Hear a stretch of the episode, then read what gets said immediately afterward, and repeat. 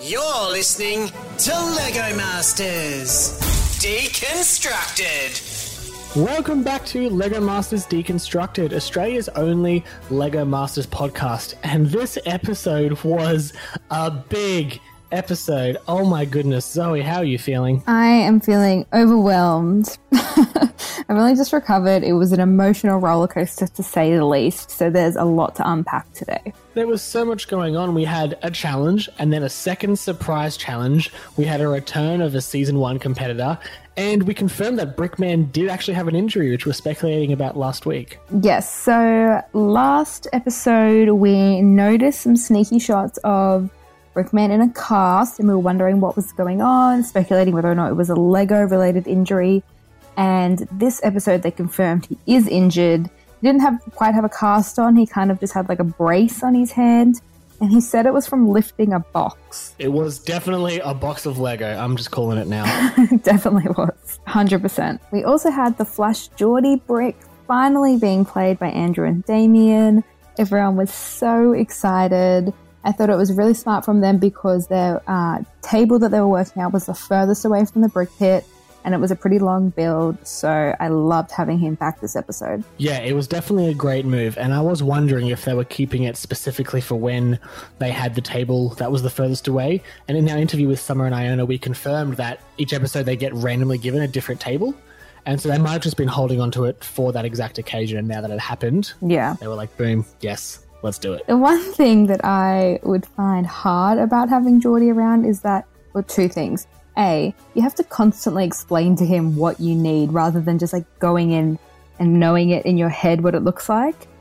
And B, he's very distracting at times. He definitely was having a great time being back there, that's for sure. I love how like every two seconds there'd be a different camera angle of something happening, and you just see Geordie in the background like, meow, like zipping past nonstop. Yeah. Alrighty, let's talk about the main build of the episode, which was building above and below their benches.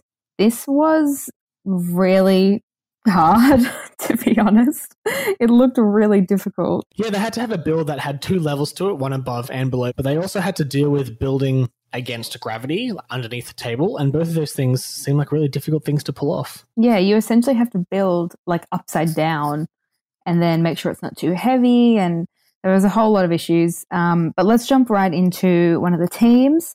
Let's talk about Trent and Josh. So they did the farmer versus the rabbit, with the farmer on top pulling out like a prize-winning carrot and the rabbit underneath trying to hold on to it. This reminded me a lot of last episode's build with the bull and the rider coming out of the frame. They seem to keep going for these kind of big but clear and simple executions. Yeah, definitely. It had like a big scale, but it was low on like scene setting. Like it didn't have any sort of diorama vibes going on. It was just like these two big characters and like a key prop, and that's about it. But the characters themselves are, yeah, as you said, definitely big uh, and a lot of details, and they seem to be really focusing on that sort of stuff. One thing I did notice this episode, which we commented on last episode, was that Brickman was not sassy. And last episode we said, is Brickman a bit too tough on them? Does he pick on them a little bit? But this time he was so like supportive and nice, and he was like, this is the most difficult and technical build you've done. It was like proud dad vibes. Yeah, yeah, definitely. So maybe he realized that it was a little bit too much last episode and he had to dial it back a little bit. Another thing I found funny with these guys was when Trent uh, accidentally broke the rabbit's head. Josh just turns around and is like, that's not good, Trent. Just so casually, as if it wasn't a huge deal. That's kind of nice, though. Let's jump into Andrew and Damien. They did uh, the beach prank where there was like people in the water and someone had a shark fin on the back of them, but then like their body was underneath. This, I feel like, was a really cool idea, but they, they had a lot of troubles. Yeah, I definitely love the idea. It's such a classic scene. But this did showcase something that does seem to happen every now and then on Lego Masters, where halfway through a build, Brickman will all of a sudden be like, now this criteria is really, really important. And so halfway through the build, he goes over to them and he was like, I'm going to be very interested to see how you deal with the thickness of the table. And they were like, what? And he's like, ah, well, the thickness of the table has to be, you know, taken out of the build. And so it looks like it's seamless when you look at it, blah, blah, blah. And they were kind of like, oh, oh, we didn't think of that. And then so they sort of had to rejig their build, and they ended up rejigging it in a way that Brickman didn't like, because they ended up emphasizing the front of the build as opposed to the bottom of the build. And it did feel a little bit like they were given information halfway through that they maybe should have been given at the beginning. Yeah, they definitely should be given that at the start. My only thing is I feel like with their build, it was a lot more obvious because they had a person and you can see kind of in the scale, like, okay, there's a chunk of water there and you can tell how that thickness is affecting it. Whereas with the other builds, that didn't really come into play as much because a lot of the time it was just like the ground or yeah. the earth or whatever. So it didn't make as much of an impact. It was just like a non-specific amount of ground, whereas for them it was like a very specific thickness of a person sort of thing. Yeah, exactly. I did think that the people looked great. I loved the little details with the bubbles coming out of the kid who was swimming.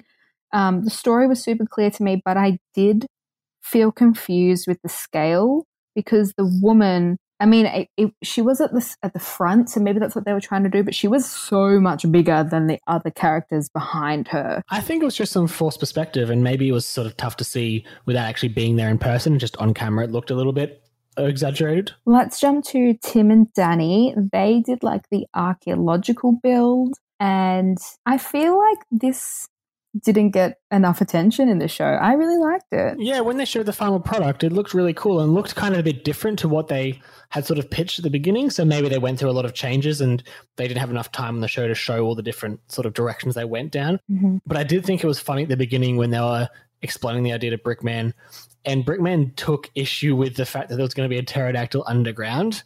He was just like, what? Mm-hmm. That's a flying creature. They can't be underground. And they were like, oh, no, it's like a really big cave. Like you can fly around the cave. And he's like, nah. It's a bird. But they did it and he liked it in the end, so good on him. I did actually Google if pterodactyls could fly in an underground space, but um, I didn't get much. So if anyone knows the answer to that and whether or not that's factually correct, let me know because I'm very interested. I just thought it was like a really cool idea. I felt like it was very logical but also very creative. Uh, I just thought it looked great, and for me they probably could have been in the top two. I think they were close. Yeah, I definitely feel like they had an opportunity to build something that they really were interested in and really wanted to build, and I like that. Let's talk about Jackson and Alex. They did the nineteen fifties worm attack where the worm had like come into contact with nuclear waste and became massive and was like bursting through the ground. This was sick. Yeah, Jackson and Alex, the Loose Boys from Perth. This was sick. You're right. It was such a cool build. And a lot of the other builds were great, but this was my clear number one build this week. Same. I think my notes specifically say, so cool, super creative, nailed the brief, looks like it's straight out of Stranger Things. Yeah, true. If Stranger Things was fifties. Yes. Also, just really love Jackson and Alex's friendship. I said last episode we're seeing a bit more banter from them, which I really like. And again, this episode, they're just like super fun. I'm really liking watching them. Absolutely. They're such a great team to watch. And there were so many details as well, like the the worm and the way they built the worm and the way it curled was super impressive. But then all the details of the fifties city, and then even below ground, they had like a subway train there and they had a bunch of other miscellaneous underground stuff that was there. It was, it was all so cool. I loved it. Yeah, something I think Jackson and Alex do really well is create a really clear story that's really easy to see and tell what it is, but also have a lot of smaller details in there to back it up. Uh, I really like that. So they obviously won and they're in the top two with Trent and Josh. So let's go to Jen and Jody. So they did Santa's workshop, and the idea was that it was Santa's home on top and then the workshop underneath, and then there was meant to be kind of Santa launching into the sky, but they didn't quite get there with the time that they had. One interesting thing I noticed was they had this big countdown, which Brickman sort of talked about not being sure if he liked, but it said that they were launching in forty-two. And so I wondered if that was like forty-two days and therefore this episode was filmed on November the thirteenth, potentially. Ah, very good spotting. It definitely could have been. I thought it was a really lovely idea, but I did find it a bit confusing to look at at first because the way I pictured it in my head was that it was Santa's house on top and then the workshop was like underground. That's kind of what I, how I thought they were doing it. But they sort of had these toy soldiers which were quite big on the front, and I, I know I just found it a little bit confusing to work out what was actually happening. Yeah, there was definitely a lot going on. And potentially it could be a build that really rewards a long look. Mm-hmm. Like if you were looking at it in person and spent a couple minutes with it, you'd be like, oh, look, that's happening. Oh, look, that's happening. Yeah. As opposed to being one sort of core element like the fifties worm, for example. Mm-hmm. Um, but yeah, Brickman did say that he loved the idea but didn't necessarily love the execution. And unfortunately, he did select them for elimination. Very sneaky wording there, because there was a big twist. A huge twist this episode. So Brickman eliminated them and was crying, but then was like, wait, actually, Jay and Stani are coming back and they're going to verse you, Jen and Jody, and one of you will win your way back into the show. What? Wild. What's going on here? This is crazy. We've never seen this before. I loved it though. Oh, absolutely. Such a cool idea. And Jane, Stani being sort of fan favourites, it was really nice to see them have that chance to win win them back against other fan favourites, Jen and Jody. So the idea was that they had to rebuild a retro item at a one-to-one scale. So there were things like roller skates, Game Boy, Walkman, Polaroid, um, which was really cool. Jen and Jody chose the Polaroid camera and Jane Stani chose the Game Boy. Do you know what you would have chosen? I, at first, was looking at the Game Boy, and then once they started building it and realised how many random curves there were, I was like, no. I want none of them. What would you have picked? I feel like they all were difficult in their own ways, but I might have gone the Game Boy as well, to be honest. Yeah. Maybe the phone. Oh, yeah. Could have been fun. So yeah, they obviously both picked objects that were quite square for the most part, but obviously had some really tricky details with random curves on the back, thickness, and all these little details, um, which looked really hard to do. For sure. I would say, based off just looking at them, that the Game Boy maybe was a touch easier, and that I think overall it was a little bit smaller, mm-hmm. and it had a bunch of specifics and details and itsy bits, but you know, it did have a sort of a flat front and a flat back, whereas the Polaroid, the whole thing was like a strange shape in general. Mm-hmm. So I think Brickman did appreciate that Jen and Jody set their sights a bit higher on an item that potentially was a little bit harder to pull off. Yeah. I loved uh, Jane Stani using the policeman hats as the buttons. That was really cool. Yeah. But it was almost like frustrating watching them try to add all these little details. Like, can we add batteries to it? While the whole time Brickman's just sitting there being like, it's too thick. Like, you need to fix it. I think they did, though. It looks like they did take it apart and rebuild it once to get it a bit thinner, but maybe just wasn't enough. Yeah. So Jen and Jody won marginally. Um, I would say that was a really hard call to make. Yeah, it feels like they had a bunch of cool details, like they had a, a working flash at the top of the Polaroid, and they did their best to pull off this weird sort of curved pyramid back that the Polaroid camera has. And even though Brickman said that they, he didn't feel like they did it completely, it feels like they did like ninety percent of a really hard item, whereas Jane Stani did like ninety-five percent of maybe an easier, slightly item. And so it definitely was close, but I feel like choosing Jen and Jody does make sense. Yeah. Almost, just, barely. And Brickman cried again when he had to say goodbye to Jane Stani.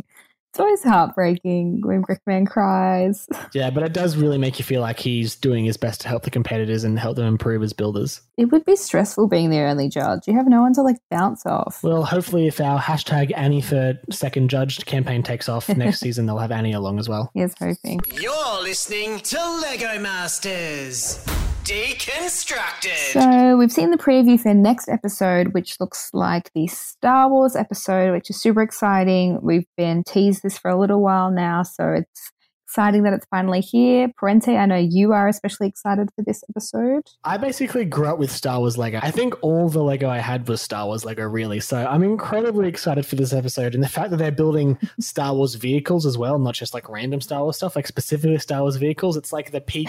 Like Lego was designed for Star Wars vehicles. When they first made Lego, they were like, oh, I'm sure this will be useful one day. And then Star Wars started to have vehicles, and they're like, aha, now we know what to do with our Lego. So yeah, this episode is going to be great. I think I've seen one Star Wars movie. Did it have many vehicles in it? Um, yeah, it had a few, but I feel like they all do. Yeah, that's fair. So I think you will maybe have a bit more insight than I will. But I'm sure it'll be interesting to see how you feel about each of the builds without mm-hmm. any Star Wars context as well. So we'll see how we go. Exactly. Thanks so much for listening to Lego Masters Deconstructed, Australia's only Lego Masters podcast. We'll be back with a new episode wrapping up the events of each episode of the T V show, and we also have a bunch of exclusive interviews with contestants from the show already uploaded. We've got our interview with Annie and our interview with Summer and Iona, and more to come this week. If you want to get in touch with us, tell us your thoughts. If you disagree strongly or you just want to chat Lego, feel free to get in touch with us on Instagram. My handle is Zoe Peck underscore. And mine is ParenteSweat. King. Thanks so much for listening, guys, and we'll see you next time. Bye.